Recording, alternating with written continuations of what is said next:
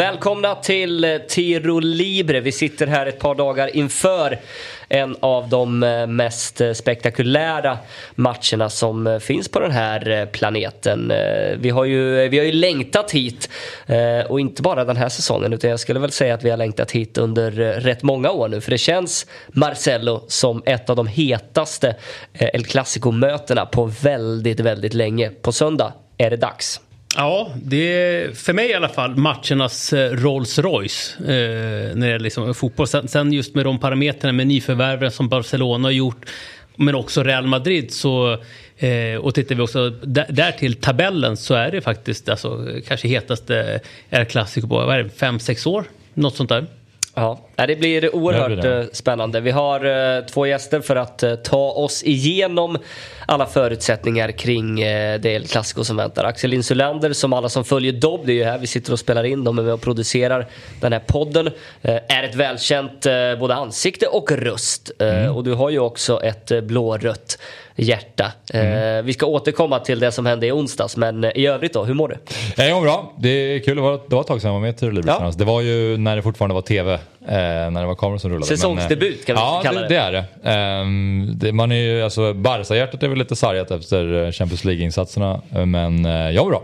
Härligt. Eh, en annan debutant i eh, sammanhanget, eh, Boda Ayari som är här i eh, framförallt då egenskap av Real Madrid-supporter. Varmt välkommen till eh, Tiro Libre. Tack så hemskt mycket. Tack, tack. Hur är läget? Jättebra faktiskt. Ja? Känns skönt. Du är ju dels fotbollssupporter och stor fotbollskonsument men jobbar också med, eh, med fotboll själv då, eh, som, eh, ja, i din yrkestillvaro. Berätta. Stämmer väl. Jag jobbar i AIK idag som ungdomstränare, huvudtränare för P14 och assisterande i P17. Så det är fotboll man håller på med på heltid. Och du har haft en egen karriär som tyvärr då på grund av skador tog slut lite för tidigt. Ja, stämmer. tyvärr. Knäskada? ja, stämmer på korsband där menisko. Men du var ju ändå bra på riktigt. Det finns ju de som drog korsbandet som också spelade division 4 typ. Stämmer väl. Jag spelar fyran idag. Nej, men, äh, ja. Du kan ändå spela lite, det är skönt det i alla fall. Ja, men det är på en annan nivå då. Ja, det är bara, bara skoj. Ja. Men du, du var alltså i, eh, i Feyenoord eh, som, som ungdomsproffs då, eller ungdomsspelare. Så att då får man väl ändå, ändå anse att du, du hade nått en nivå redan där? Faktiskt. Det, ja, jag skulle nog säga det. Jag spelat, AIK hela min barndom. Eh, så drog jag till Brommapojkarna där vid 16-årsåldern i ett år. Eh, tills jag blev eh, rekryterad till Feyenoord på den tiden. Var där i cirka ett år. Kom hem och kände att eh, satsa på något annat än att spela. I och med alla förutsättningar, skador och så vidare. Så det var det. Vilka, vilka har du hunnit spela med? Framförallt och kanske från tiden i Feyenoord. Är det några som har gått riktigt långt från den tiden som du kanske följer lite extra idag? Eh, det är ett par alltså, men de som är typ, jag skulle säga störst idag. Alltså i, om vi tänker klubb så är det ju han, Nathan Ake då i City. Mm. Eh, ja, det är en okej okay klubb han spelar i ändå. Ja, exakt. exakt ja. Men vi har ett par uppstickare med typ så här Karsdorp, Roma, eh, Tony Villena. Det är en för mig var det den bästa spelaren i det laget. Ja just det, han var i Espanyol förra året. Stämmer väl. Espanyol mm. idag i Italien, jag vet inte vart exakt. Ja. Ja. Eh, vad har vi mer? Vincent Jansen. Som faktiskt spelade ett år yngre än oss men var lika gammal som oss. Som inte de trodde ganska mycket på. Tog en bakväg, hamnade i andra ligan i Holland. Smällde in mål, hamnade i Azat Alkmaar. Blev värvad till Tottenham för typ 400 miljoner. Just det. Men de specifikt, men så är det så här alla. Vi har ju typ så här mittback, lagkapten i Heerenveen och lite sånt. Feyenoords A-lag, en, två spelare. Men... Ganska bra generation med andra ord. Ja, ja, det ja, ganska bra, bra generation. 94-landslaget faktiskt. Åtta spelade i alltså, holländska P94-landslaget. Som right. vann allt som gick att vinna. Så det var en bra årskull. Eh, och många av dem eh, lär väl kunna aspirera på en eh eh, landslagsplats nu till VM. Eller Ake lär väl definitivt eh, vara med och utmana. Det är ju också tror jag. För sinnessjuk eh, konkurrens på eh, mittbackspositionerna i Nederländerna. Jag tror Jansen nu var med senast också. Han är tillbaks. I, ja. Han var i Mexiko, nu var han tillbaks i, nu är han i Belgien. Ja men det är väl han och Luke de Jong som får tampas om den sista anfallsplatsen då. och rätt bra konkurrens i City. Där han ändå har fått spela en del den här säsongen. Verkligen, att, verkligen. Hur blev det Real Madrid? Eh, 1998, jag var fyra år gammal, fick en Anelka-tröja av farsan. eh, den svarta. ah, den svarta tröjan? Den där svarta, Oj. så, så här, lekar det stod ja, på, ja, ja. där framme. Teka, teka. Teka var teka exakt. det kylskåps eller vitvaru... Men jag uppskattar att, att det är en eh, Anelka-tröja. Ja, Ja, Det är 19 inte det givna. Det är inte klubben man förknippar. Anelka med. Eh, Real. Eh, Vilken klubb är det för övrigt? Han har ju spelat i finns klubbar. Nej, exakt. Det är det som är, det som är grejen med honom. Men förlåt, fortsätt. Jag avbröt. Det var faktiskt om någon, ja, Anelka, eh, så 98, sen den dagen lever Real Madrid som sagt. Vad är ditt... Vi, vi kan väl ta, äh, låt säga bästa El Clasico-minne. Det är ju, största minnet är ju inte alltid det som äh, behöver förknippas med, med pompa och ståt. Men, men ditt bästa El Clasico-minne, har du något sånt som du direkt säger på uppstuds? Ja, personligen skulle jag säga 2010-11, eh, cupvinsten mot Barca. Det var den tiden när det var, det var verkligen vi mot världen kändes så. Mourinho fick in den, eh, ska man säga, det mindsetet hos alla, även supportrar. Han fick inte en finger i vädret, men han fick en finger i ögat. Exakt. Eller han satte en finger i ögat. Exakt. Lite så. Och då var det så här, vi hade en jävligt tuff period på, vad fan var det, fyra säsonger där Guardiolas tid. Inte mycket vinster och så var det en eh, cupfinal där Di Maria tror jag slår inlägg typ så Ja, 111 exakt. minuter till Cristiano. Ja, för, för att liksom, om det är några yngre som Är det inte, den inte på- var med på här. Mestalla? så var det- Mestalla, exakt. Ja, ex, nej, var det Ja, det Var var också Mestalla. Mestalla, Ja. Eh, Men, men det, var ju, det var ju fyra El Clasicos inom loppet av bara Exakt. typ tre, fyra veckor. Där CL åttondel, tror jag. mars, april. Ja, så det var, det var 2011, Champions? League semifinalen. Eh, och där hade ju Barcelona vunnit och vann de också i ligan. Så det här var ju, det var ju lite chansen för Real Madrid. Att Stämmer. mitt emellan allt det här så kom det en cupfinal. Och så gick det till förlängning då. då Di Maria exakt kom runt där på, Med på Marce- vänsterkanten. Överlapp, eller väggspel med Marcelo, inlägg, Cristiano. Ja, ja, det är inte Bale. Eh, Nej, Ruschen. Bale var typ 14. Nej, Det, det, var, det, det var därför jag blev lite funderad. Ja. Jag tror inte att det var på Mestalla nämligen som Ronaldo gör det där målet. Jag, det kan, Kan vi kolla upp. Men, eh, för jag vet att Bale, då var Ja. jag ju där nämligen. Ja, exakt, så då, exakt. Jag då, det, det är jag väldigt till säker på. Att det, jag tänker bara att varenda cupfinal spelas väl inte på, på Mestalla. Ja, ju, det känns som att det skulle inte omöjligt att det var Mestalla igen. dock. för bilden jag har av det målet är Mestalla typ. Ja. Jag kan ha fel. Det eh, vi kan kolla det direkt här. kolla upp det. Eh, ja, nej, fan, visst är det, visst är det så. Uh, Mestalla, Mestalla, då, eh, 20 april 2011. Exakt. Eh, ja, mäktigt. Det är faktiskt mitt bästa minne. Mest så här. Generellt till Ja. och med. Ja.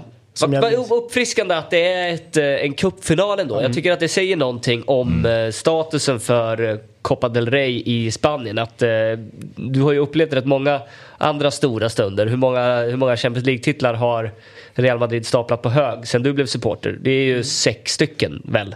Sju kanske? Eh, och ett par ligatitlar och det har kommit några generationer och någon Galacticos har värvats in. Men det är ändå en cupfinal från 2011. Säger en, en del också om El Clasico. Att det, är liksom, Verkligen. det handlar om att slå Barca. Det är den. Ja. den känslan som infinner sig hos er. Men den, ja, den cupfinalen, det var ju ändå också under en period då Barca var det bättre laget. Så att för, jag minns också som att så här, jag, jag tyckte att Barca var bättre laget den matchen också. Men att det kändes ändå okej någonstans för att det var massa andra matcher. Det skulle komma El det- det igen. säger ju också en del om... vi kan ge dem den vinsten. Ja, men det här, Det säger ju en del om var Barcelona befann sig Ja, men eh, exakt. i, under den tiden. Att du då i andra lighörnan känner på det sättet. Ja men det var så här, vi kan ge dem kuppen om vi ändå, för jag, nu minns jag inte om Messi hade gjort, liksom, när, när de vann med 2-0 på Bernabéu, det vet jag inte, jag kommer inte ihåg om det var innan eller efter. Men eh, det fanns ju matcher där i, i anslutning till den matchen som gick ganska bra. Men det är det som är så, så härligt med de här liksom, El Clasico-matcherna eh, och Real Madrid, Barcelona. Eh, jag brukar liksom tjata med men, men sen jag började följa spanska ligan någonstans i slutet på alltså 88, 89, kanske 90 liksom där hela. Alltså, det är en, ganska, det är en herrans massa år. Men det, de har alltid gått lite omlott. Liksom så, ja, men det är några år här Barca, det är några med Cruyff och sen är det några år med liksom Valdano. Och, går ju alltid i cykler. det går ju alltid liksom i cykler och, och liksom börjar det vända nu igen? Det, det är ju frågan och det kan vi ju först svara på om, om några år. Liksom, kommer vi se liksom, ja, men, däremot så kan man ju säga att Real Madrids generationsväxling ser tämligen bra ut för tillfället. Ja, ändå kul att Axel eh, där och då kände att äh, han kan ge bort en cuptitel och nu ganska depraverat Barca så kanske han tar ett kryss på förhand ja. inför eh, söndag. Ja, så, Faktiskt konstigt, aldrig okej med en vinst i klassiker. Alltså. Vi, vi, vi, ska, vi ska prata mer Real Madrid eh, alldeles snart, men jag tänker att vi, vi, vi ändå tar, tar saker lite mer i, i kronologisk ordning då och backar bandet till, eh, till onsdagen. Marcelo, du har ju varit Medelhavet eh, runt här eh, tillsammans med, med, med La- Lasse Granqvist och gänget och kommenterat eh, först då i Milano och sen då i, eh, i Barcelona. Den matchen eh, gör ju eh, söndagens El Clasico ännu mer intressant mm. i och med resultatet. Att Barcelona mer eller mindre är utslaget ur, ur Champions League då. Och ja, men bara har inom citationstecken en liga att uh, förhålla sig till. Uh, vad, vad, skulle du uh, säga av det du tog in av stämningen efter slutsignal och ja, men även vad du, vad du läste när du, mm. när du var där då, under torsdagen? Det väl bara så här under, under, under dagen, om vi börjar där, liksom under dagen under onsdagen och den, den känslan som jag fick då tror jag som kommer vara kvar, är kvar för mig som resten av, av veckan det att det var folk runt omkring i Barcelona. Allt från, som man alltid säger, som taxichaufförer men, men även liksom katalaner. De håller ju på espanjol. Jo. Nej, jag skämtar. och katalaner och sen liksom folk runt arenan och sånt där.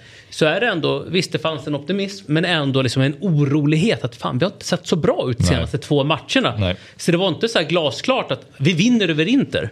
Och den känslan tror jag definitivt inte finns det nu till helgen heller att ah, fan, vi ska åka ner och vinna med 4-0 som de gjorde i våras. Eh, den känslan är definitivt inte där. Och jag tror att mycket av det bygger sig på att oj, det var länge sedan vi behövde förstärka den här backlinjen. Mm. De gör det under sommaren. Och när de kommer in i liksom säsongens kanske mest kritiska månad med mycket Champions League-matcher, landslagsuppehåll däremellan. Araujo skadad med Uruguay, året, borta troligtvis året ut, missar eventuellt VM. Eh, Kondé har varit skadad. Nu verkar det som att de kommer pressa honom för att få tillbaka honom till El Clasico.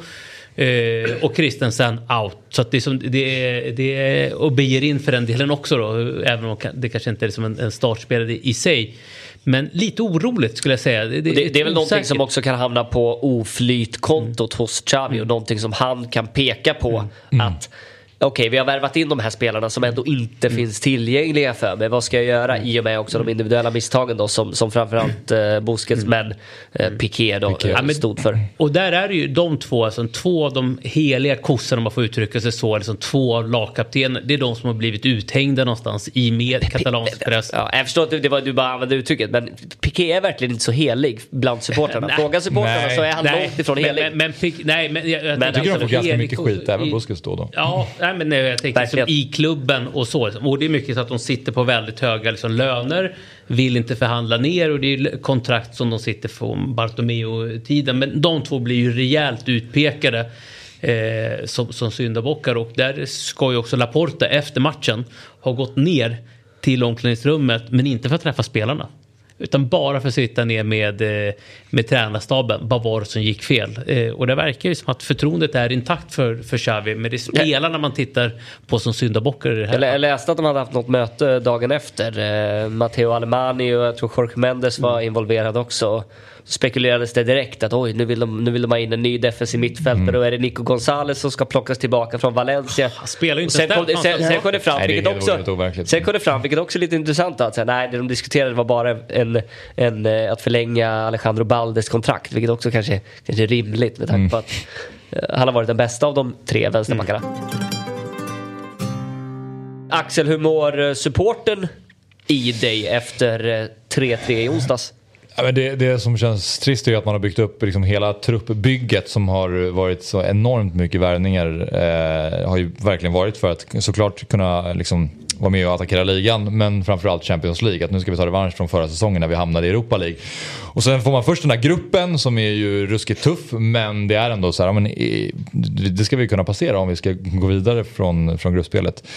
Men sen jag stör mig faktiskt, alltså matcherna mot Inter, eh, bortaplan blir vi ju rånade eh, i MO. Eh, men eh, jag tycker att det är eh, Även Bayern München, det är också en ganska tydlig straff på den Exakt, det är det två, det... Så, så här, förlåt att jag avbryter det, men det är två situationer eh, där liksom det mycket väl hade kunnat bli straff och så mm. hade det kunnat blivit andra matchbilder.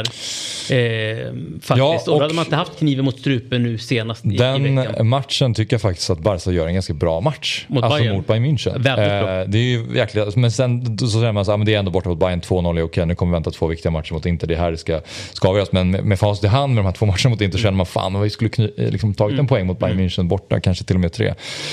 Så det är ju surt, men jag, Alltså, det är ju som du var inne på Marcelo, lite, det här landslagsuppehållet har ju fuckat upp det rejält med de här tre skadorna. Sen är det ju också så här, fjärde och femte valet i Barcelonas backlinje. Erik Garcia och, Piqué. Alltså Piqué är ju en välmeriterad fotbollsspelare och Erik Garcia var också värvad från Manchester City. Och var ju tanken att han skulle liksom komma in och ta de här platserna. Sen insåg väl de att han inte var tillräckligt bra och så har de värvat fler spelare. Men det är ändå god, dugliga ersättare. De har inte skickat upp en junior som är 17 år gammal. Så det är ändå så här, de borde kunna lösa det bättre. Men de här spelarna är ju uppenbarligen inte tillräckligt Men, bra. men, bara, bara, bara så här, för det, det, har, det har ju sett väldigt eh, väloljat ut under inledningen mm. av säsongen. Framförallt då i ligan. Barca har väl släppt in ett mål mm. ja, bara och, mm. och, det har varit full fart framåt. Mycket ja, men de har gjort mål på väldigt många olika sätt och ja. Lewandowskis eh, inledning i ligan framförallt har ju varit eh, exceptionell. Mm. Eh, vad, vad, tror du det här gör med, med Xavi och hans eh, status? Jag läste att han bara vunnit en av sina sex matcher i Champions League sen mm. han tog över. Eh, när det verkligen eh, allting ja, ställs på sin spets. Kan det jag tror krackelera eller vad, jag, vad nej, men jag tror inte det krackelerar. Jag tror inte att det gör så mycket. Jag tror att folk ser lite grann också mm. att det handlar om att så här, men, eh, framåt görs, Barcelona gör tre mål och Lewandowski som är det han som ska göra målen levererar ju. Men att det är bakåt som det är lite för dåligt. Sen, I och med att man har inlett ligan så pass bra, även om det var som du Marcelo, senaste matcherna har känts lite svajigare och det finns fortfarande matcher där man känner där löste Barcelona en seger fast de kanske nästan inte egentligen förtjänade det. Så tror jag att man, alltså när det är Xavi också, det är ju ingen extern tränare som man har plockat in sådär. Så då tror jag man har ett mycket mer långsiktigt förtroende. Så att, eh, min, jag har i alla fall inte tappat något hopp om, om Xavi. Jag tror att det är liksom rätt man på rätt plats. Men och jag upplever inte att det har varit så ute i supporterleden heller. Eh, Boda, av det du har sett av Barcelona under den här eh, hösten. Även kanske med tanke på resultatet i El Clasico under eh, våren. Nu gick det ju rätt bra för Los Blancos ändå då i Champions League och sprang ifrån i ligan. Men det, det var ju inte bara en förlust utan det var ju en, eh, en förlust som satt ganska hårt in. De vred om den där kniven ganska rejält och vann ju 4-0 på Bernabéu i, eh, i ligan där i, i mars månad. Uh, har det blivit mer skraj av det du har sett uh, av Barca den här uh, hösten eller vad, vad tar du in av det du har sett? Uh, alltså det enda som jag sagt, det enda som skrämmer mig är ju nu det här i och med att de var uträknade sist också i april. Så mm. de rejält uträknade, det kommer bli en rejäl vinst för Real. 0-4 Bernabéu. Så det är typ det som skrämmer mig nu i och med den här veckan. Det har gått lite svajigt nu sist mot Celta Vigo. Förtjänade inte en vinst, tycker jag personligen. Mm. Eh, nu mot Inter kunde lika gärna sluta till förlust. Det tror jag många, vi är helt eniga där. Celta ja. var ju bra halvlek. Celta Vigo var bättre. Ja, ja. Verkligen. Eh, och det blir samma sak nu. Bara, lite uträknade och det är det som skrämmer mig. Men samtidigt så tror jag lite på dagens Real. Så här, lite annorlunda typ av Real Madrid. Eh, tror personligen faktiskt på Real vinst men mm. det enda som skrämmer mig är det här med att de är uträknade. Mm. Vilket är konstigt i och med att det bara är en vecka men Lite så. Han brukar, vi ska, vi ska, det, det, finns några grejer som, är, som inte är helt glasklara i Real Madrid. Men innan vi, innan vi lämnar Barcelona Eh, alltså, vad tänker du kring just Gerard Piqué och eh, Sergio Busquets? Är det bänken nu ett tag för, för dem? För de har ju, som Marcelo var inne på, blivit utmålade som mm. eh, syndabockar båda mm. två ganska rejält. Eh, Jules Condé rapporteras eh, startklar, har mm. tränat här i, eh, i veckan igen efter den där 3-3 matchen mot Inter och mm. eh, Frankie de Jong finns ju som ett alternativ på det där centrala mittfältet. Eh, om du bara får spekulera och även hoppas då, vad, vad, vad tror du? Är det Piqué och Busquets som blir liksom uh, spelarna som offras? Alltså jag upplever att Piqué redan innan den här säsongen har offrats lite grann. Alltså när man har värvat in så mycket mittbackar så han är nog med på att jag är inte längre första valet. Och så, så är det ju liksom. Han har ju fått spela nu i brist på andra alternativ. Så att om Kondé är tillbaka då blir det ett ganska logiskt byte direkt att, att Piqué flyttar på sig. Jag tror att han köper det också, speciellt med tanke på den insatsen. Busquets däremot är lite mer intressant tycker jag för att han eh, upplever ändå har gjort ganska goda insatser och han har ju fortfarande den förmågan att han kan styra och ställa tempot i matcher på ett sätt som jag inte tycker att Frankie, Gavi, Pedri kan göra än. Han har liksom en helt unik egenskap och den är ganska värdefull i vissa matcher. Kan tänka mig att den är värdefull i ett El Clasico. Så att eh, den är lite svårare. Och men, ska eh, Frankie de Jong då, apropå den här opinionen i, i bland supportrarna. Mm. Väldigt många som vill att eh, nederländare ska spela mer. Mm på vems bekostnad? Det är ju inte på Pedris. Nej, det är inte Pedris. Det skulle i så fall vara Gavis om det inte är Busquets. För Pedris ska ju spela, han är ändå där uppe. Men eh, jag, jag tycker att jag älskar ju Gavi för att han heter Gavi och han är liksom... För att han heter Gavi. Men, han är, han är, men det, är, det är ju så det funkar. Men Han- är det, det är liksom, då på Xavi eller vad är grejen? det är liksom nästan Xavi, det är Gavi. Han är ung, han, han är verkligen så mycket Barca det, det går. Ehm, men han, alltså, och, och han kämpar ju väldigt mycket. Alltså, han är så liten men springer ju och sliter. Alltså, Är- är- är det Gillar ändå att du använder ordet han kämpar. Ja, är det, är det han mest uttjatade? Det är liksom nå- någon som inte är tillräckligt bra egentligen och så Nej, men får alltid det att, att det är ja, han äl- kämpar väl. älskvärd egenskap. Alltså där varför man älskar Gavi. Inte bara hans namn utan han liksom, han, alltså för att vara så liten Mm. så vinner han Varför ju också. älskar Axel Gavi? För att han heter Gavi, nästan Xavi och han kämpar mycket. ja. Det är fan skrämmande alltså. Spelare i Barca ska Wow. fan inte bli benämnd som en kämpare. Alltså. Nej men jag, återigen, jag vet det, inte, jag, jag, jag tror att han hade blivit lite, lite irriterad på att höra det. Ah. Kanske. Återigen, det är en, en älskvärd egenskap att, för att, att, att vara liksom en kombination av en liten central innermittfältare men också kunna vinna närkamper och liksom glidtackla med sig bollen längs med sidlinjen. Är, tycker jag, imponerande och det gör honom ännu mer älskvärd. Jag säger inte att han, att han är en slitvarg som spelartyp, det är inte nödvändigtvis så jag menar. Fast det är han väl också? Alltså jag skulle precis säga det, jag håller med om det. Så jag, alltså, ja, jag det är ser vi, vi inte, är väldigt så. jag tycker han är ganska, inte så här, överskattad blir det så här fult att säga, men lite så. Alltså, Ja. Okej på ganska mycket, som sagt, kämpar mycket. Och det är mycket det Barca-fansen har benämnt så här. Han är en kämpare, alltså han kämpar, han krigar, han visar... Men det är också därför han spelar, för att eh, på något sätt väga upp eh, de andras brister och väga upp lite andra Jag tycker, egenskaper jag tycker, på det centrala jag tycker man hör det mycket ofta. Så, så många här, ja men Gavi överskattar. Jag, jag, jag, jag begriper inte det.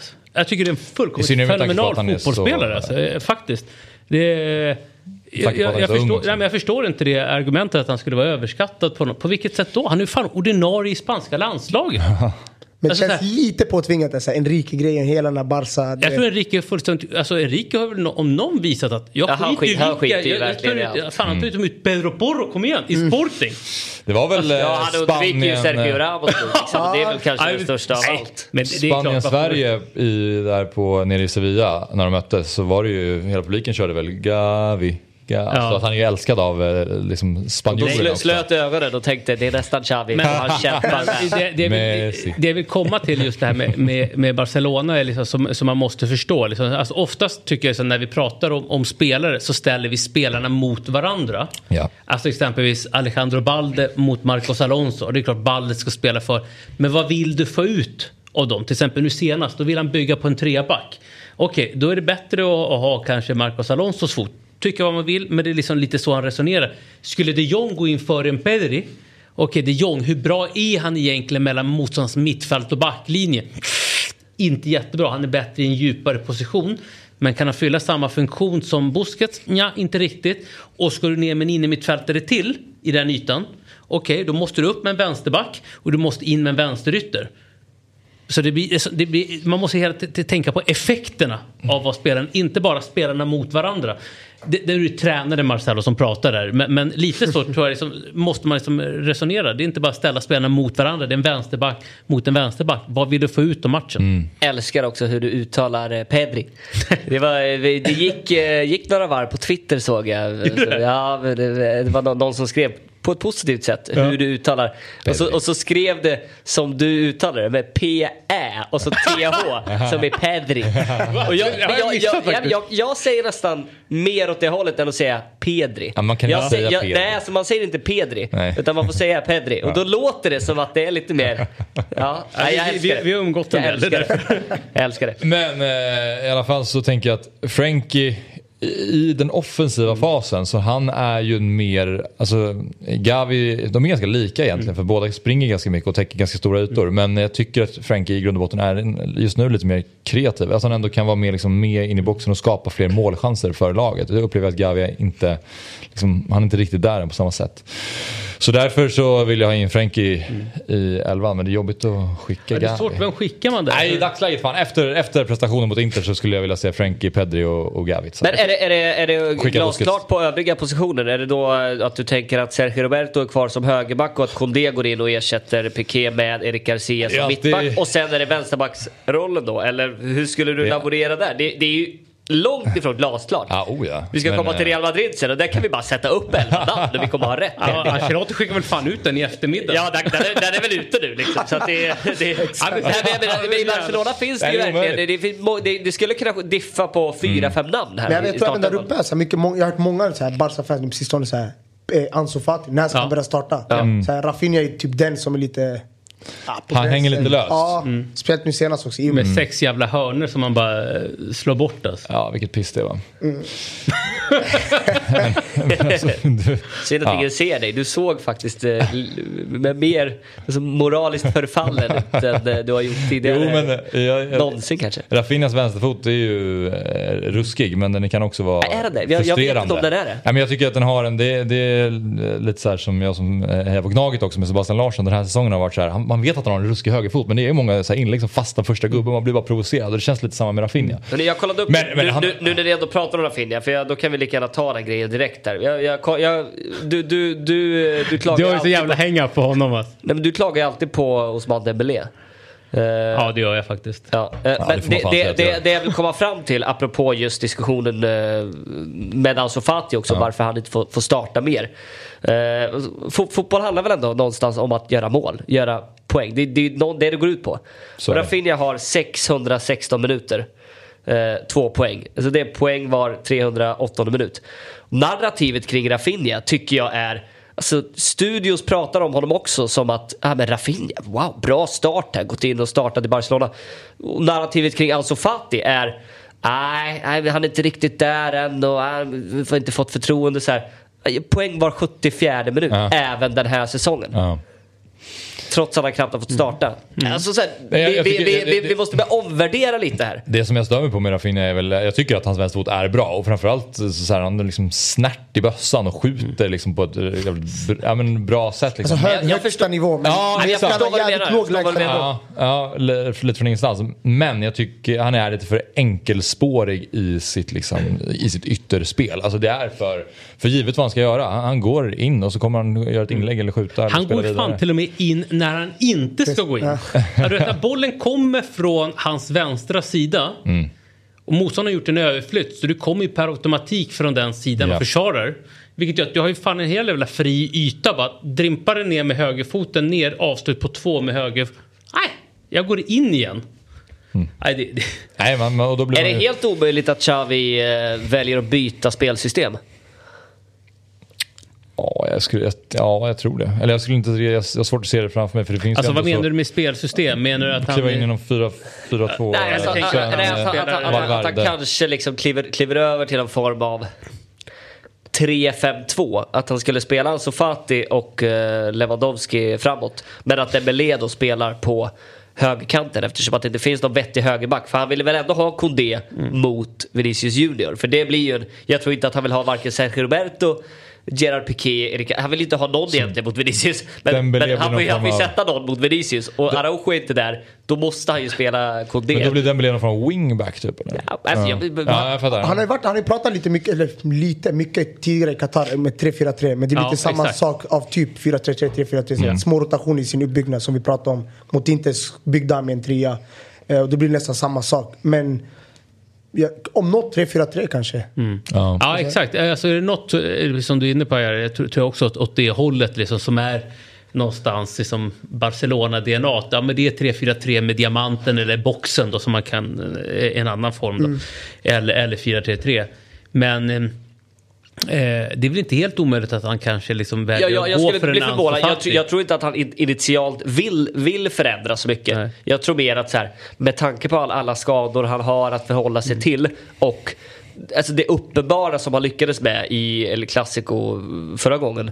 Det var ju att han fick, fick rätt bra stopp på, på Vinicius Junior. Alltså det är ju Real Madrids alltså, bästa anfallsvapen. Men det var- Men jävligt dåligt takt, alltså, taktiskt genomförd match av Real Madrid. den matchen. Jo absolut, men även när Real Madrid borta. har dåliga, Ja. dåliga, dåliga matcher så har de alltid anfallsvapnet Vinicius och där vann ju Araujo matchen. Men det var så här, jag minns att typ så här, Modric, var, Modric och Kroos var nio år i pressspelet. Så här. De två så här, klev upp i en 4-4-2. Casemiro och eh, Valverde, Valverde centralt om jag minns rätt. Det var, allt var bara konstigt där i och med att Benzema var borta. Nej precis, Luka Modric startade ju som en falsk nia. Det var, Ja. det var misslyckat Så så här, experiment. pre- Kroos klev upp i pressen i så här, en 4-4-2. Så att två forwards, Kroos och Modric i pressspelet. Så, äh, Nej, det, oh, den, eh, nej, det där blir, blir nej, jäkligt eh, spännande. Alltså, jag, jag tänker liksom, vi pratar Frankie, vi pratar Ansu Fati. Jag skulle också vilja säga, i alla fall utifrån det jag såg på, på plats där, det är att för mig Alejandro Balde, han ska startas. Det, det, om inte som vänsterback, för det kan jag tänka Om, mig om, här- det, om det första Albani gör efter, efter att ha eh, mer eller mindre sett sitt lag spela, spela bort sig ur Champions League är att diskutera hans eh, nya kontrakt. Mm. Så kanske det är en eh, liten fingervisning på att Mm. Jag- Xavi, det, är, det är dags nu Jag- även spela honom i de viktiga Jag skulle matcherna. inte bli förvånad faktiskt om Barcelona startar med Balde som högerback. Nej. Nej, det är också ett Eh, alternativ. Ja, wow. för Det hade ju varit häftigt faktiskt. han spelar lite högerback. Ja, han har Jo, det, han ja. har det. Och jag kan tänka mig, alltså, det, det blir, kan bli lite liksom bekymmersamt här i, i anfallsspelet, men de är så taktiskt och tekniskt drillade. Men jag tänker rent defensivt, okej han kan matcha Vinicius Junior i snabbhet. Och han kan matcha, han kommer hamna med sin rätta fot i försvarsspelet när Vinicius börjar driva in. Och då kan, då kan han ju vara en Jordi Alba som startar. Det Otrolig match i matchen det hade varit. Det är en intressant aspekt faktiskt att han kan ha rätt fot in så att säga när Vinicius kliver in i banan. Det kan ju faktiskt vara smart att, att resonera Men då blir det defensivt och andra partier. Jordi Alba mot Rodrigo. Oh. Eller Valverde för den Valverde, delen. Kan, kan, ja. kan det säkert vara. Eller Alonso. Eller Alonso. Ja, Alon- Alba, Alonso är ju, väl- Alba får fan aldrig lira. Nej men det är klart, Eh. det finns lite frågetecken där eh, med, i, i Barcelona, alltså där, där det kan fingras. Men det vi landar i någonstans är att okej, okay, Ter Stegen kommer stå. Lewandowski, Lewandowski kom, kom, är ju liksom tungan på vågen framåt. Och anfallsspelet numera, liksom, du måste lägga det i händerna på Pedri. Han är skillnaden. Det är, I'm sorry, som Dembélé, du har inte nycklarna. Jag Han har lite nycklar. Men det blir också så här, i och med väl- Rafinha, han, så här, Dembélé är ju bäst, även om han är dubbelfotad som högerytter. Och så här, till vänster blir han ganska begränsad. Det, det är också en aspekt som jag med alltså vänster, höger. Dembélé och Ja. bort. Ja. Absolut. Det, det, du, är något, du på någonting. Nej, det hade varit pikt att peta Rafinha Hade, hade, hade du tagit ett kryss på förhand för eh, tre dagar sedan i El Clasico, Axel? Du menar innan Intermatchen? Ja. Eh, nej, det hade jag nog inte gjort. Hade du tagit kryss idag?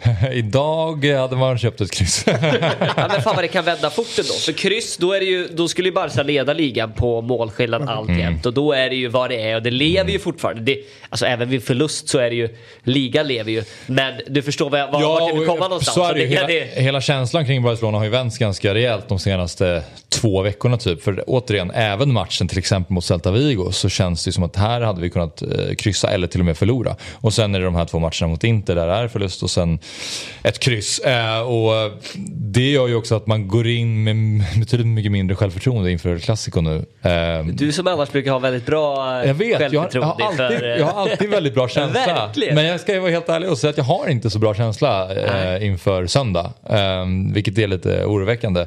Jag hade ju bra känsla i våras när, när Barca vann med 4-0. Och då, men då var det också lite så här. Xavi var igång då, då hade de liksom fått in alla och Aubameyang var lite, han började göra mål och då kändes det ändå som att Det kändes väl som att Barca hade tagit sig över tröskeln för att lösa topp 4. Så Exakt. de hade mer att vinna kanske. där. och Real hade ju Champions League spelat för sig. Ni var ju lite utcheckade så. Och Barca Ja. ville ju ändå visa att de fortfarande var med i matchen. Så det fanns ju allt att spela för. Eller, det gör det fortfarande idag också, men, eller på söndag. Men det är lite...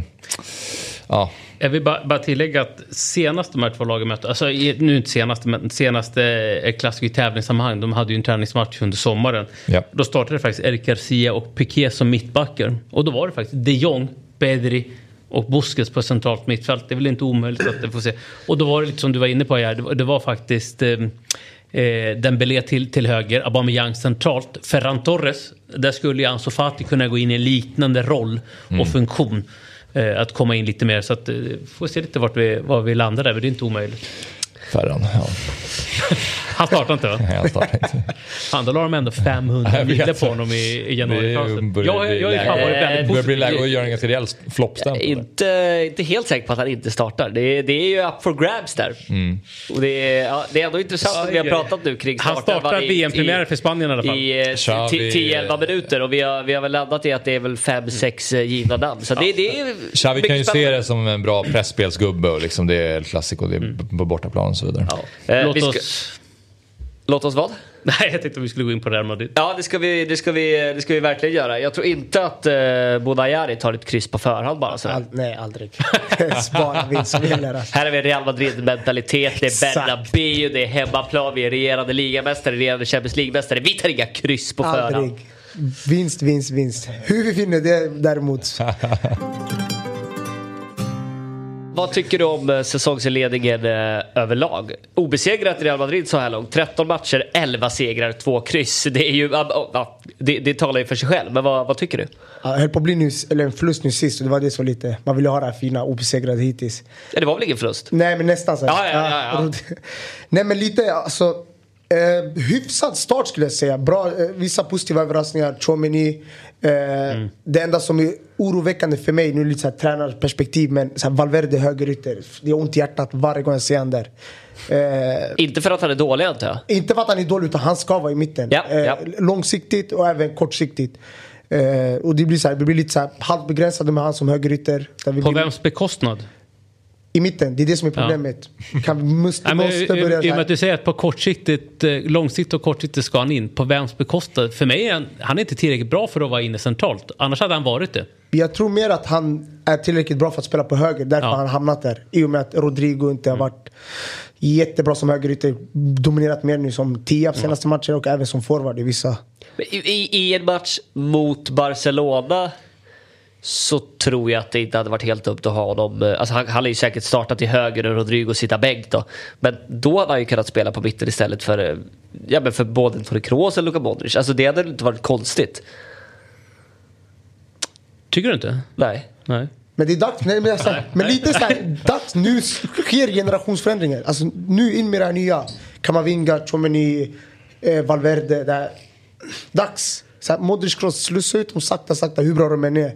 Men eh, generellt, så här, låt han spela mitten. Nu rotationsspelar han knappt i mitten. Alltså, mycket Men det, det, det, Nej. det är alltså alla de tycker jag, de, de har väldigt olika egenskaper. eh, Egentligen alla fem, sex av de väldigt begåvade mittfältarna. Men jag tycker att Fede Valverde idag är en, en mycket bättre fotbollsspelare än vad Toni Kroos är. Jag hade ju spelat, om jag, om jag hade fått välja en av dem eh, till ett Real Madrid-lag resten av säsongen så hade jag ju valt Fede Valverde. Ja, liksom- alltså utan att blinka. Ja, om något där. Alltså Modric har man Jag tycker han har, varit, han har kanske varit säsongens bästa spelare i Real Madrid. Svår, svår, Omöjlig att det är plocka bort svårt att från en svara elva. på, på en sån fråga. Liksom så här, alltså, eh, Tony Kroos är... Ja, fan, det är en fenomenal fotbollsspelare, Tony Kroos.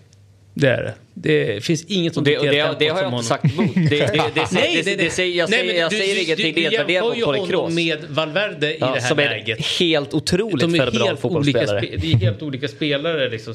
Men- ja, alltså Val- Valverde också. Och, och, hade, mitt argument är, hade Valverde under de här åren varit tillräckligt bra, då hade han petat någon av dem. Men det har han ju också gjort. Han har ju alltid spelat när det är dags.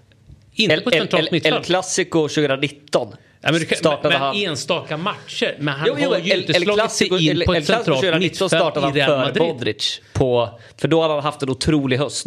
Då kunde de inte hålla honom borta. Enstaka Då petade matcher. de Modric. Jo, men det var ju ett El Clasico för fan. Det är ju, det är ju inte enstaka matcher. Det är, ju- det är ju största matchen på hela året. Jag tycker ändå att det säger någonting. så han har ju varit, han har ju varit där. Sen har han varit skadad också, vilket har gjort att... Ah, jag tycker snarare att det har gjort att han inte liksom... Ah, men, Okej, vi, vi kör det gamla och det funkar rätt bra. Men jag tycker under, under våren så tar Men han ju sig in i den där starten. nu under Inte hösten på då? bekostnad av någon av dem, men han tar sig Nu, in. nu under hösten, nu under hösten, om man ska vara, liksom vara lite... Att ni tolkar mig rätt. För mig var det en fenomenal fotbollsspelare. Han, nej, men han ska starta. Liksom. Det är inget, jag, jag vill bara liksom förstärka mitt argument i det här fallet. Nu under hösten när man tappar Casemiro till, till Chelsea, till, till United. Är det inte då upplagt för Valverde? Varsågod, ta den där centrala mittfältsplatsen. Och då har ju också, då, innan dess så går ju Ancelotti också ut och säger så här, bara, "Nej, men vi kommer inte ta in en, en ersättare, Tchouameni var ju redan inne. Eh, Tony Kroos har ju spelat balansspelare för mig, han var med och spelade balans liksom, när, när vi Jag, vann jag, jag tycker han är för dålig bollvinnare för att kunna hantera den rollen. Valverde. För- för- Toni Kroos. ja. Och jag, och jag, enough. och jag, Men vill ha- Valverde plats högre öppen. upp Nej, i banan. Det fanns en plats öppen. Valverde är ingen sexa. Alltså, Nej, jag menar inte som sexa, utan in på centralt på ett mittfält. Ja, men jag tror det är lite så. Chomeny som sexa. Valverde ska ta de här åtta positionerna man ska kalla det. Men jag tror det handlar i slutändan alltså, grundar sig på att det, är så, det har varit ett så dåligt, ska man säga, fungerande högerytteranfall eller position. Så att Valverde är ju den som har varit bäst där. Ja, så, Så jag tror han, jag, jag tror också att han, han tänker väldigt mycket att så här, nu, nu vill jag ha de elva bästa på planen. Ja. Och då, Ja, och sen- jag, jag vill inte peta varken varit, eller, eller han har väl varit Eller, eh, bra dessutom när han har varit där uppe också. Valverde. har, Ja, ju- ja. nu har ju till och med gjort en del poäng där. Ja, Så det exakt. är- Nej, eh, han spelar, Alltså- fram, han spelar fram eh, Vinicius i Champions League-finalen. Från högerkanten. Från högerkant. Det är det jag vill det. komma till i nästa, i nästa del också. Att Valverde på den högerkanten erbjuder ju Real Madrid någonstans rent taktiskt att okej, fan vi kan ha Vinicius Junior i försvarsspelet. Han kan fan stå uppe på halvplan för det blir vår första kontringsspel och så, och så justerar vi mittfältet och så försvarar vi två block av fyra. Så gjorde de stora delar av förra säsongen, Champions League-finalen det också. Och då vet man det, okej då får vi liksom ett defensivt jobb men du får inte den här sexiga fotbytten som man kanske vill ha, liksom flärdfulla. Om- Som Real du får- Madrid ofta vill ha Tack, det är dit jag vill komma. Och det är frågan är, Real Madrid, ska de, vem ska de ha där? Ska det vara någon som Ska, här, ska de tänka safe? pragmatiskt? Han gör alltid jobbet. Han gör kanske jobbet bättre än annan. Vi, jag diskuterade med, med O- Olof Mellberg. Vi har kommenterat Liverpool här nu en hel del. Och eh, vi ska prata om vilka, vilka värvningar, alltså vem hade varit drömvärvningen för Liverpool? Alltså, Fe- Fede Valverde hade ju varit, det är alla lags drömvärvning på ett mittfält om de liksom ska, ska in och sätta hög press och sådär. Det är ju lite- Thiago-spelare, det ju lite- det är liksom något helt annat. Ja. Och där är också jämförelsen. Han är väl mer lik han Kroos. nya Henderson alltså? Ja men han är en uppgraderad Henderson. Alltså, det är det jag menar. Brutal Du förstår vad jag menar. box-to-box-spelare Ja, idag. alltså, han, han är ju ja, Men det är ju, bästa det är som ju finns där mer nu. Atletico än vad det är Real Madrid att starta Valverde som Höger. Ja högerytter. verkligen. Ja, Det är, verkligen. liksom, det är inte det Men de det ska är ju hålla på med. någonstans, alltså, så här, fan, eh, är, alltså, samtidigt, Real Madrid, liksom, har de alltid spelat så här 60 fotboll? Liksom? Eller har de bara haft 60 spelare? Liksom? Är, det inte, liksom, är det inte ändå lite Real Madrid att spela med honom där? Nej. Ja, inte, inte i min bok, det är I alla fall flärd. Liksom. försökt spela sexig fotboll, vi ska kalla det så. Ja, alltså, de har inte spelat sexig fotboll alltid, men det är för att de har haft Nej, nej, det- åtta bra spelare och sen tre defensiva. Och så har det fått sett ut hur det har sett ut. Ja. Ja, precis. Nej, men, men Tju- 2002 till, tillbaka till till, 2007. till, den, till den elvan, den, den känns väl ändå mer, eh, mer klar. För mig är... Eh, Timo för, Courtois tränade inte eh, idag heller som jag förstod det och eh, då är det väl André Lunin. Alltså, Carlo Ancelotti sa för några dagar sedan att han, han kommer träna inför Clasico. Det har han inte gjort, Courtois. räcker med en tränare. Ja, imorgon förmodligen. Det är det Matchförberedande. Ja, ja men, men eh, ja, ja, Mar Marca, Muskelskada, trodde, va? Marca, Marca trodde, trodde idag att, eh, när han inte var med idag heller, att det blir Lunin som De står. brukar oftast ha rätt också. Vi, vi, men vi får, vi får se. Vi får se. Men det, det är väl, det är väl liksom, det är en stor grej såklart. Ja, Världens- 100%. Men det är den enda skadan, typ, eller? Eh, Dani Som- Ceballos out. Ceballos Kommer också. såklart inte... Han skulle Rudiger. inte startat Nej. ändå. Uh, Rudiger eh, har tränat. Eh, 20 stygn Stygn. i Men det är det som är lite ansiktet men eh, det blir ju en sån där Batman-mask. Men det det känns som att han bara så här nickar och är glad. Eller Ja. spelar in. Han fattar ju inte spanska. så han bara, Si, si, si, si, Nej men jag menar, jag menar att eh, vad ska jag på med den där masken? Tack gärna. Men det är också det som är lite skrämmande där med hjärnskakning. Eh, ta Alexander Milosevic som exempel. När han skadade sig. Eh, så dagen efter fullt frisk, fräsch. Nej, det här är ingen hjärnskakning. Dag två, samma sak. Det är ingenting. Så kom den dag tre där. Han har varit borta nu för vad är det, två månader. På grund av en hjärnskakning. De, brukar se- de brukar ju smyga in där. Ja. Efter tre dagar. Och det där såg ut som något brutalt. Eh, när Rudiger Ja. nu blev knockad eller vad man Ja. ska säga. Och så brukar de säga att somnar du inte så blir det ännu större risk för hjärnskakning. Och värre hjärnskakning. Så det är lite det som är skrämmande. Får se hur han mår idag imorgon. Jesus Vejo startar istället som mittback. Nej. Gör en otrolig Ja, insats. gör en otrolig match. Han Nej men det också, starta han då. Vi- Militao, Ja, Alaba. ja, men- Han hade kanske inte startat Nej, ändå. nej, nej, så det, den stora nej. grejen är väl om Courtois hinner bli frisk och, eh, och Sen- känner sig redo för att spela, då startar han såklart. Men lite, också, lite lite snabbare, är det inte så här? Det, det är Mendy, det är David Lava, det är Militao, det är Carvajal. Backlinjen är klar. Det är Tchouaméni, Modric och Kroos på mittfältet. Ja, alltså, och, det, och det Det är Valverde, bara- Benzema och Ja, ja, Vinicius för att i den här matchen jobbar ju inte in Rodrigo före Nej, jag, jag, jag kan inte, alltså jag blir så förvånad om Men det jag tror är han fortsätter med det här nya. Alltså, jag vet Vadå. Hazard Det ska väl spela? 4-2-3-1 som han har spelat på sistone med Rodrigo som tia. Alltså, jag, jag tror det alltså. Men som sagt. Men då, vem, vem ryker då, då på Det är det som mittfältet? Kroos eller Modric. Ja, jag tror inte det. Jag tror inte det. Jag hade tyckt att det, det hade varit jävligt Ja, sexigt. det hade varit jävligt, Det hade varit jävligt det hade sexigt. varit oancelotti Det är det, det, är det som skrämmer mig bara. Och kul. Men jag, jag, jag tror att det blir... Så här, det, det blir eh, Champions League-finalen. Eventuellt eh, Lunin eh, istället för Courtois. då. Men får jag fråga angående Chouameni och Kamavinga? Alltså att, som du var inne på, att fasa ut Kroos och Modric. Är de liksom... jag upplever ibland att de, liksom, de är ju bra, men att de blir bra i sammanhanget. Att de har Kroos och Modric eh, vid sin sida som att de är en del av De har maskineriet. en men, hand. men isolerat när då alla försvinner och fasas ut, Casemiro, Kroos, Modric, nu har en av tre liksom lämnat. Och det ska vara Kamavinga, Chomeny och Valverde eller vem det är. Kommer det, då blir det ju verkligen spännande att se om det funkar. Nej, alltså Chouameni för mig personligen den här säsongen har varit jättebra. Kamavinga däremot, problemet är ju det här när han startar. Så Mm. som sagt, han har inte varit bra. Mycket så här bra när han kommer in. Men Chouameni tycker jag visar att vem som nu har spelat vid hans sida. Han har ju typ så här mest spelade minuter. Efter Valverde tror jag det är. Du, intressant. eh, Vem då sa du? Eh. Chouameni. Mm. Intressant instinkt där direkt. För jag har också tänkt på det att Kamavinga har ju... Det kan ju vara en farhåga för en spelare. Men vi, vi, vi, vi kan nästan börja stämpla honom nu som en spelare som har hans bästa insatser i Real Madrid. Nästan de fem, sex, sju Inhopp. bästa inhopp. 100%. Det tror jag inte. Jag tror att det är jobbigt för honom också att han inte riktigt varit Det är inte vad hans rådgivare vill heller. Nej, Nej, men han kanske inte. två, tre riktigt Han är ung, jobbiga första Förlåt? matcher. Han är ung. Ja. Så här, utbyte av Ancelotti i halvlek när han drar på sig gult efter så här, 15 minuter. Typ så här, redan hans debut tror jag det var, eller andra matchen. Så här, svajig start på säsongen förra året i hans, när han precis hade blivit värvad. Så jag tror Ja, det är det som är lite... Exakt, förra hösten var väl lite sådär. Eh, och jag kommer att du och jag pratade om då, att han fick nästan lite för mycket minuter i förhållande till vad han presterade. Och så, och Men så, sen gjorde, så gjorde, gjorde han ett tidigt mål, en tap-in och sen förvisso en jättefin assist. Med- borta Till mot Rodrigo, Inter ja, till mot- eh, Rodrigo. Den är fin. Ja. Men, jag tror eh, han Ancelotti levde lite på det. Samtidigt så här, han, hans vår kan vi inte plocka bort ifrån honom. Alltså, insatsen när han kom in i Champions League Avgörande. var ju, var ju helt avgörande. Men även det man ser. Och det, då kanske det var viktigt att han fick minuterna under hösten också. Ja, så att, ja, Men, f- förlåt, fortsätt du. Nej men det var, samma, det var bara mest det. Till och med Ancelotti klev ut och sa att han tar, för, han tar kort för tidigt. Han måste bli bättre på att kunna hant, alltså, hantera det. Jag tycker också förändringen just med, eh, med eh, Kamavinga kom i och med positionsbytet. Alltså för att under förra hösten så var han ju ofta, inte alltid, ofta vice-Casemiro, eh, Alltså han kom in som sexa. ja. Och bara, och det gjorde han ju under våren också, alltså när de jagade mål Ja, i Champions League. Blanda, blanda åtta Blanda- också. Jo, men han kom in ganska djupt ner liksom och stod men, och slog men, men jag tycker att i den här diskussionen så tycker jag den poängen som du lyfter Axel är högst relevant. Liksom, Just det här som, som ung spelare att i Real Madrid, vi har sett många stora spelare och det finns spelare i dagens trupp som, som Hazard som, som har svårt att bära upp den vita mäktiga tröjan för det är den ju tung. Som Att ha någon bredvid dig, ha någon att hålla i handen. Det är, det är många stora spelare som har fallit där. Ja, alltså med tanke på att de är bredvid så pass rutinerade spelare så får de ju, alltså det blir mer intressant att se isolerat hur bra blir de alltså utan sina rutinerade medhjälpare. En, en- en sån parameter, bara för att ge ett exempel, är ju att både Chouameni och Kamavinga, om jag tar bara ett försvarsspel, är ju väldigt heta. De vill släppa sin linje upp, pressa. Eh, Modric, Casemiro, de fattar ju fan, ey, vi har inte den fysiken för att gå upp och ner. Bara, ey, vi, vi ligger vid hållet. Vi ligger Champions. League-finalen, bara, vi backar hem.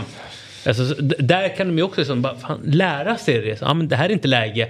Jag har inte positionen, bam, det är inte läge att kliva. Håll. Eh, Ja, vi har några saker till jag vill eh, snacka om. Jag vet att du är halvstressad Marcelo. Du får, Nej, är du får smita om du vill. Men eh, eh, båda, jag tänker kring... Eh, vi har pratat mycket om det. Vice Benzema och den positionen. Nu har ju Real Madrid gått bra. Trots att Benzema bara gjort, jag tror det är tre ligamål och ett i Supercupen. Eh, vad tycker du om den problematiken? Är det problematiskt eller tror du att det snarare kanske på lång sikt kan vara en väg in för Rodrigo att verkligen ta sista steget? Eller bör Real Madrid kanske redan i januari kika på en anfallare till för att förstärka truppen? Nej, men jag, jag tror det är det också. Samma sak där. Jag brukar ställa så här, frågan till mig själv. Så här, Rodrigo. Alltså han kommer inte vara en bra högerytter framåt. Eh, forward kommer han spela nya? Ah, det fan. Så här, det är också hamnat där i ett så här mellanläge. Eh, och sen har vi ju som sagt Mariano, den mest hatade spelaren i hela Spanien tror jag. Eh, från supporterperspektiv. I hela Ja, Spanien? jag tror, skulle jag säga, så här, Piqué-varning på hand alltså. Från Real, Real-sidan. På vem då, sa du? Mariano Diaz, forwarden. Och det blir samma sak. Men det är så här, jättedåligt tänkt så här. Hazard, ersättare, slash Rodrigo. Ja, det, det är inte bra, alltså välskött tycker jag. Nu har Rodrigo i och för sig gjort det bra som nya. Men eh, jag tror inte i, lång, så här, i det långsiktiga. Du tror inte på Rodrigo i Real Madrid på sikt? Eller? Det är bara det som är problemet. Vart ska han spela? Nej, han, han är kanske bäst då som vänster det- eh, forward. det- Och där är det ju stängt. Det säger han ju själv, exakt. Och där är det stängt. Ja, det är rätt Men stängt. han får ju växa in i den här högerytten. Men jag tror, som spelare tror jag på Alltså jag tycker han är riktigt bra. Ja, otrolig Ja. eh, höst. Så 100 procent, ja. Men det är det. Forward, ytter, vart ska han vara? Vänster är ju låst och det är där han är som bäst. Så hur kan vi göra han till den bästa versionen av sig själv? Men är du Det med på vad jag menar då? Att, att det inte blev någon Mbappé, ingen annan högerytter. Att eh, trots att Benzema har varit skadad och att det kanske gör att Real Madrid tappar lite poäng. Det kanske kostar någon titel här eller där. Men att det på sikt eh, kan bidra till att Rodrigo tar liksom nästa stora kliv väldigt tidigt. Och att det, ja, men, när vi går in i nästa säsong så kanske det är ganska givet att så här, alltså Rodrigo och Vinicius spelar ju. Det är bara en plats kvar att Men vart, slåss. ska, vart spelar han då? Om jag frågar dig.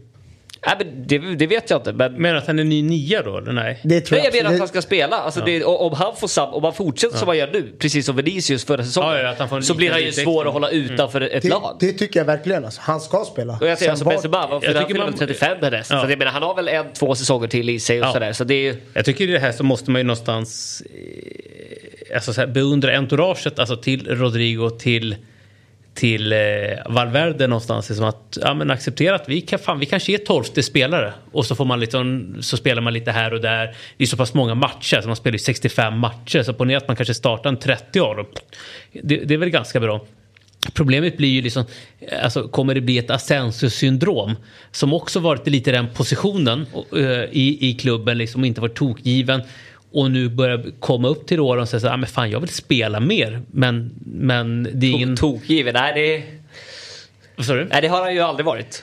Vem? Nej, Tokgiven. nej, nej, nej, men alltså lite så, så här, hur, hur länge räcker det tålamodet? Det, det är väl mer di- dit jag vill Men vi komma. måste som sagt, alltså, Valverde är ju inte 12 längre. Han är ju, han är ju fyra jag är i rangordning nu. Eller Ja. något. Ja, det, jag håller med. Nej men alltså jag, jag, jag tror att det, det där det vi har pratat om länge under flera år. Vi, vi har passerat det för, ja, vi har Mm. pa- passerat det. Ja. Sen exakt var han, men att han är liksom han är en av elva. Han är det, given. det tror jag. Han är en av elva. Ja, det, är, alltså, det tror jag verkligen. Men ser du också det här nya också? Det, det, det man pratar om. Jag Jag, bänkad i mobba för det. jag, tror inte, jag tror inte Ancelotti är den spelare som, eller tränare förlåt, som ska leda den nya generationen i Real Madrid. Det tror jag verkligen Har du något namn som du... Tuchel, ja alltså personligen. Jaha, ja. Om du frågar mig. Eh, som jag tror verkar vara ganska Jag tror det särskilt. kan vara bra. Ja, för den här nya generationsväxlingen. För vi måste komma ifrån Intressant. det här fina ledarskapet på Zidane, Ancelotti. De är gentlemän och fina människor och bra med spelare. Eller måste man det? Det har ju Jag gått tror det ganska personligen. bra. Ja, 100 procent. Men sen ska ju Kroos och Modric bort. Kommer det gå lika bra med att vara trevlig med Kamavinga i omklädningsrummet? Lite så typ. eh, det behöver så här, lite spellinjer, tydliga Det spelidéer. är inte lika mycket gentlemans Vem. Nej. vem är den nästa liksom, gentleman-tränaren då som man skulle, om man vill ha En en, comeback sån? för Manuel Pellegrini. Ja, Där har vi den. nej, nej, men jag, jag såg såhär Xabi Alonso. Ja! Är väl, är väl ett jättebra. Supernamn. Men det är också Sen kommer inte det ske nu. ja. finns ju också Exakt. underifrån. Började men Xabi med Alonso på sikt. torska mot Porto eller vad? vad- Nej, vann första 4-0 hemma. Ja. Bundesliga. Ja, ja, okej, okej. Ja, ja, men, Ja, det exakt, men, exakt, men, det men ja, torska på Porto. Ja, det. Men jag var, jag var faktiskt nu i våras var jag kollade på hans Sociedad B mot, eh, minns inte vilka de mötte, live. Och då var, de spelar jättebra fotboll där, Sociedads B-lag som han ansvarade för. Mm. Så jag tror han kan vara en, ett namn för framtiden. Va, Jag håller med. Slutligen då, eh, matchen i sig. Eh, håller ni med om att det känns som att det kan bli en jävligt episk både guldstrid det här och att vi, ja, men, vi, vi tar oss an eh, ett nytt kapitel Mm. nu i El Clasico. Det har varit lite nedskrivet under några år. Nu är, det, nu är det dags för nya stjärnor att födas på riktigt Mm. även i liksom El Clasico-sammanhang. Vinicius, Pedri, Ansu Fati, Pedri, förlåt. Eh, ja, men det, alltså, det är lite dags. Plus att det finns de här gamla rävarna som Mm. trots allt är där och hugger men lite i alltså, bakgrunden med Benzema, nu då med Lewandowski och så bara. Benzema versus Lewandowski, det är ju den debatten som har varit. Vilken, vem är världens bästa nia? Det är ju de två som har stått... Eller världens bästa spelare Ja men till och med så liksom senaste typ ett, två åren har det varit eh, snack om det. Så bara den duellen är ju jävligt eh, rolig liksom att följa. Hörde ni, hörde ni förresten, eh, bara som ett parentes här, hörde ni Lewandowskis intervju rörande Ballon d'Or? Nej. Eh, Han fick någon fråga här efter matchen i, och i onsdags Jag såg det. om eh, Eh, tycker du att han förtjänar något i den stilen? Om eller Benzema Benzema liksom så. Ja. Ja, han, kommer, han är väl en av favoriterna, kommer väl vinna om det inte blir inställt. Sa det? ja, han har verkligen en Ballon d'Or. Han har ju en hemma som han aldrig Ja, fick. Nej, och det- och det- Messi och- säger och- väl det till och med när han får den också. Bara att, nej men Robert du skulle haft den förra året. Mm. Ja, och, jag, och, och framförallt så känner han ju också att så här, fan, nu, nu är det redan kört för att få den 2023. ja, exakt. Ja, Ja, man får en eller, eller, eller. Påminn mig om jag har fel, men det är väl ingen som har vunnit Europa League och vunnit eh, Ballon det är är klart. Skulle, skulle att se. Barcelona vinna Europa League, vinna ligan, Och vinna vinna cupen ja. och han tar Polen till en semifinal. Kanske. Men annars är det ju Och nästan då, är ju- då, då ska jag ändå vara med i diskussionen. Vad fan. Äh, då, ska han, då ska han väl vara i en diskussion Men Marcelo? då ska han ha Ja, eller förlåt, ja, eh, Lewandowski. Ja, du Ja. sa nej. Om han vinner Europa League-ligan, kuppen och tar måste- Polen till en då måste- Ja, okej, okej, okej. fair enough. Jag, jag, jag, jag zoomar ut bara. Vi- Ah, vi slutar lyssna ibland. Nej, men då måste han ha mm, 60 mål minst för att ens hamna i den Liga.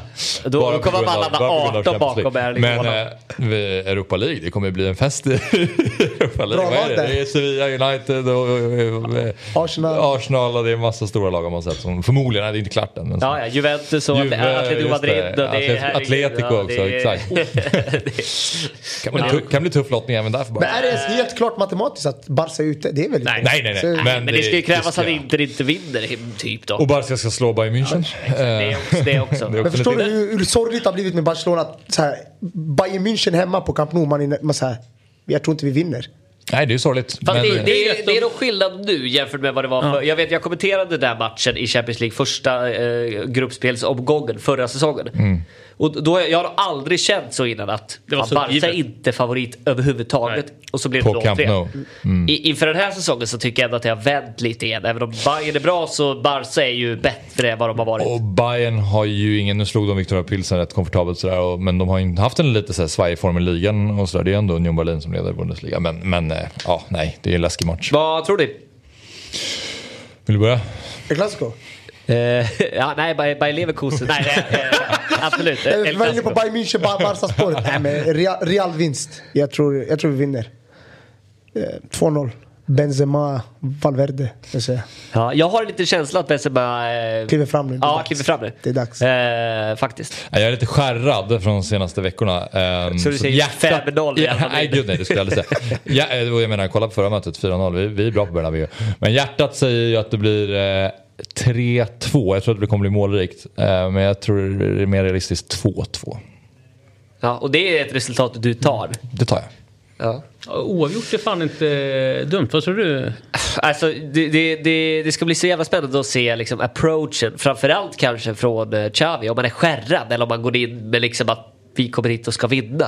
Eh, så det skulle kunna bli jävligt mycket ställningskrig och ganska låst. Men jag hoppas ju på, jag har sagt att det blir oavgjort, jag hoppas ju på att det blir rätt målrikt. Alltså. 2-2 Ja, jag- tycker jag är kul. 3-3 vore ändå Jag roligt. tycker det känns som att det oftare blir svängigare på Bernabéu än Camp Nou. Jag har inte Absolut. statistik på det men... Absolut. Men Det, det man kan, jag, jag hoppas också på, på något målrikt. Det man kan säga är så här att eh, om, om inte, inte gör ju tre mål eh, och, och på kontringar i praktiskt taget. Liksom. Ja. Alltså där, där, den X-faktorn som Real Madrid har i Vinicius Junior. Alltså så här, Real Madrid behöver inte ens spela bra. Det är bara fan sätta ut bollen på honom så kommer det, bli, så kommer det eh, ske någonting. Ja. Det är ju det som är Nej, så jävla... mål, mål gör ju Real Madrid. Ja, definitivt. Eh, men jag är inte säker att Benzema gör mål, men däremot tror jag att Vinicius gör, gör en kasse. Ja. ja, vi får väl se då. Eh, 16.15 på Söndag. Söndag. Seymour. Start eh, med studio redan 45 minuter innan. Så att, ja, det blir skitkul. Eh, tack för att du kom hit eh, Tack båda. Kom gärna tack för att jag fick tillbaka. komma. Tack för att jag fick Kom gärna komma. till, tillbaka. Tack, tack. Gäller det också Ja, Axel? Vi tack. får väl se hur du mår här på, Kul på att du var med killar. Ja, det får vi se. Ja, nu, får du, nu får du stressa till Grimsta Marcella. Ja, det ska Så hörs vi helt enkelt på söndag. Ciao! gör vi. Ta hand om er. Trevlig helg. Klass.